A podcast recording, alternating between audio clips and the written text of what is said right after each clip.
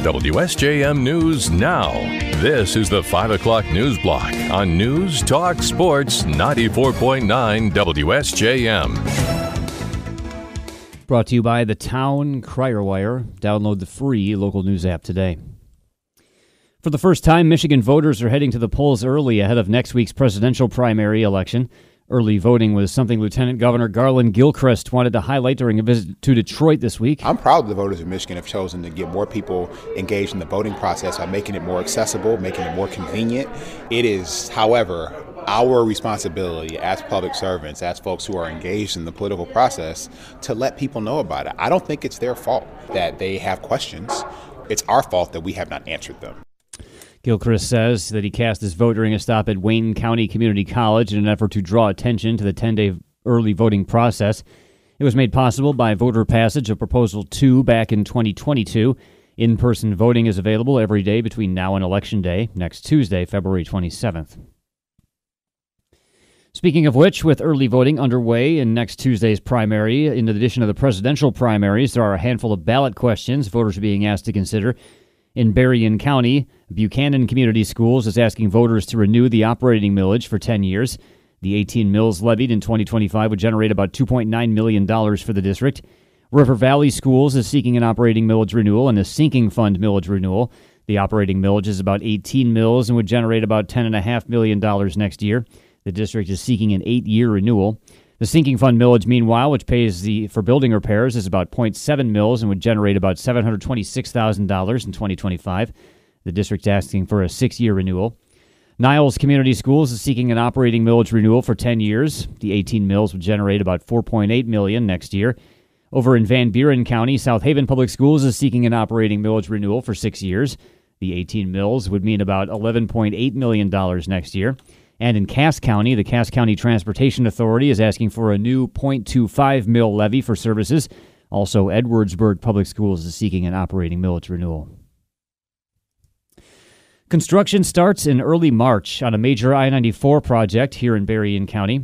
The Michigan Department of Transportation's Nick Schirripa tells us what's planned is a $204 million effort to rebuild the highway between Stevensville and Benton Harbor. This year, rebuilding eastbound and westbound I 94 from Puetz Road to just west of Red Arrow Highway, exit 23 to Washington Avenue. So if you're going just west of Red Arrow up to Washington Avenue, eastbound and westbound, including those bridges over Red Arrow Highway at exit 23, we'll have two lanes of traffic open in each direction, not just this year, but every year for the next three years. Schirripa said as part of the work this year, the Red Arrow Highway exit in Stevensville, exit 23, will have to be closed. He notes the highway dates back about 60 years and it's time for a refresh. It's an aging interstate. It's one of the busiest interstates, believe it or not, in the country. So we need to make sure that we're getting to it. And that's kind of why we're doing it this way with these large rebuilding projects that take multiple years and just getting it updated. Drivers should expect traffic to move slower on I 94 between Benton Harbor and Stevensville while construction is taking place this year.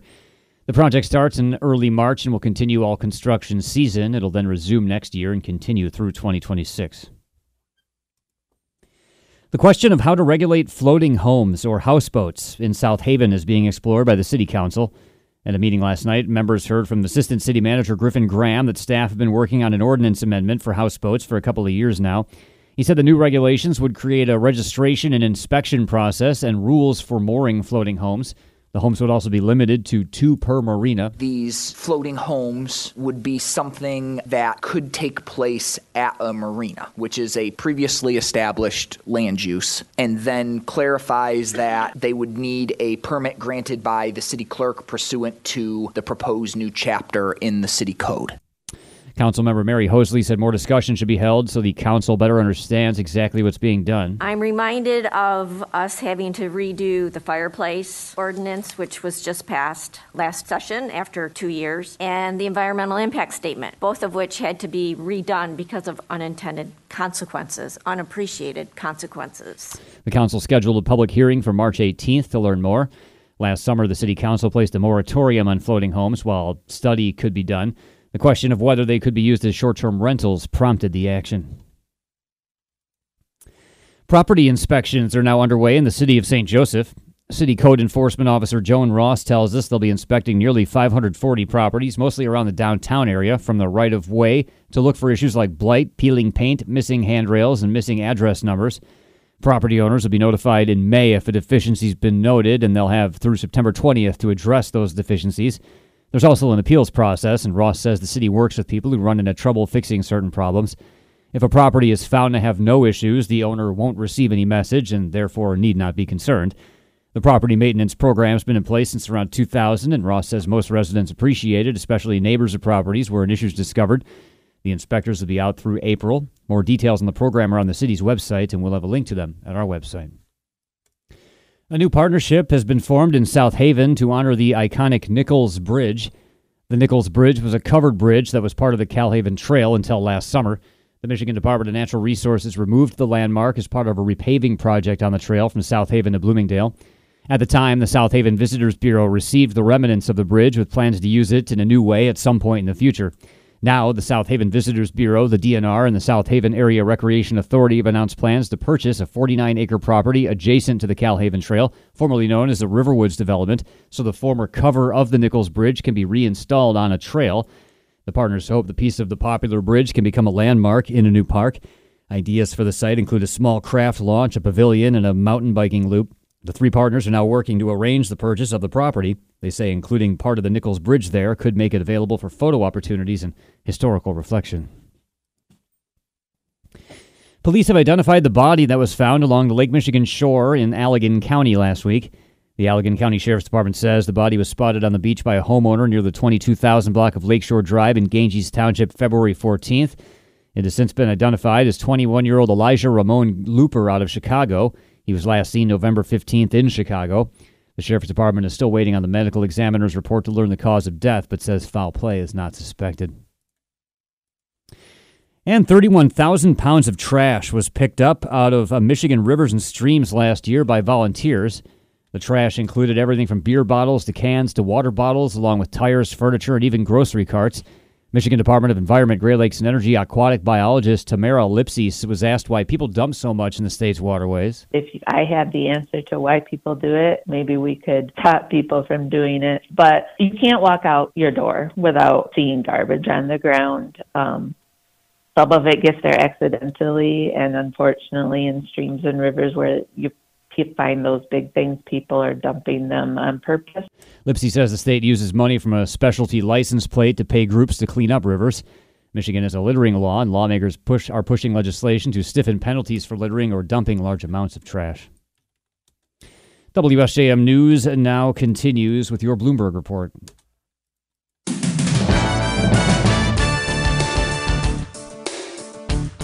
WSJM News now continues. New actions are coming from the Biden administration targeting Russia. More from ABC's Karen Travers. National Security Advisor Jake Sullivan said the new U.S. sanctions on Russia that will be announced on Friday are timed to coincide with the two year anniversary of the start of Russia's war against Ukraine. Sullivan said the sanctions package would be, quote, substantial and cover a range of different elements of Russia's defense industrial base and sources of revenue for the Russian economy that fund their war effort. Sullivan said the administration believes it will have an impact impact, but didn't share more details on what will be announced. Karen Travers, ABC News, Washington.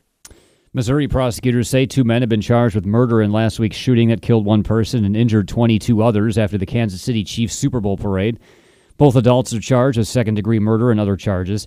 Jackson County prosecutor Jean Peters Baker said during a news conference both men have been hospitalized since the shooting. The new charges come after two juveniles were detained last week on gun related and resisting arrest, arrest charges. Authorities said more charges are possible. Police said a dispute among several people led to the shootings.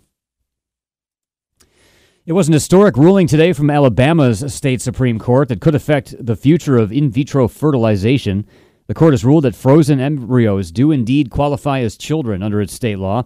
Medical experts and abortion rights advocates warn this could have major consequences for women seeking access to fertility treatments. More from ABC's Elizabeth Schulze. This really is a case that could have far reaching consequences for families in the state of Alabama who are trying to get pregnant through IVF. And what this case centered on was this, this incident where a patient was able to get into this fertility clinic in Alabama.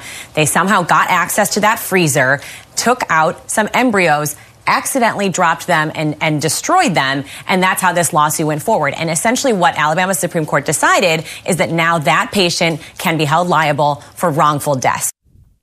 The World Food Program says it has to pause deliveries of food to isolated northern Gaza because of increasing chaos across the territory, hiking fears of potential starvation. A study by the UN Children's Agency warned that one in six children in the north are acutely malnourished. Entry of aid trucks into the besieged territories sharply declined by more than half in the last two weeks, according to UN figures. Overwhelmed UN and relief workers said aid intake and distribution has been crippled by Israeli failure to ensure convoys' safety amid its advancing assault and a breakdown in security, with hungry Palestinians frequently overwhelming trucks to take food. Meanwhile, Israeli Prime Minister Benjamin Netanyahu has vowed to press on the war in Gaza despite pressure from the UN.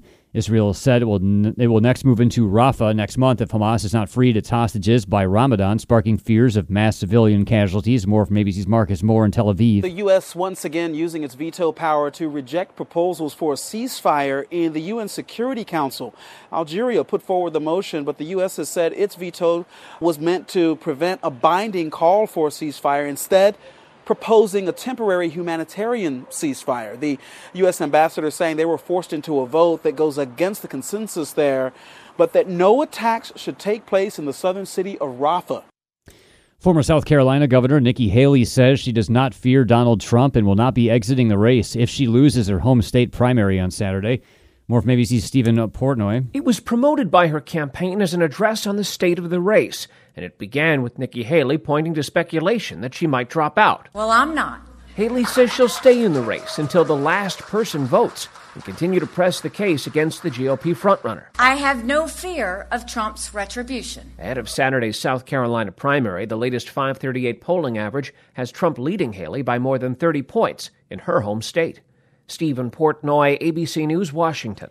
As President Joe Biden pushes House Republicans to pass needed aid for Ukraine, he wants voters to understand nearly two thirds would actually be going to U.S. factories, like a munitions plant set up to open this summer in a gleaming new industrial park in Dallas. Administration officials combed through the foreign aid in the $95 billion bipartisan supplemental funding bill passed by the Senate.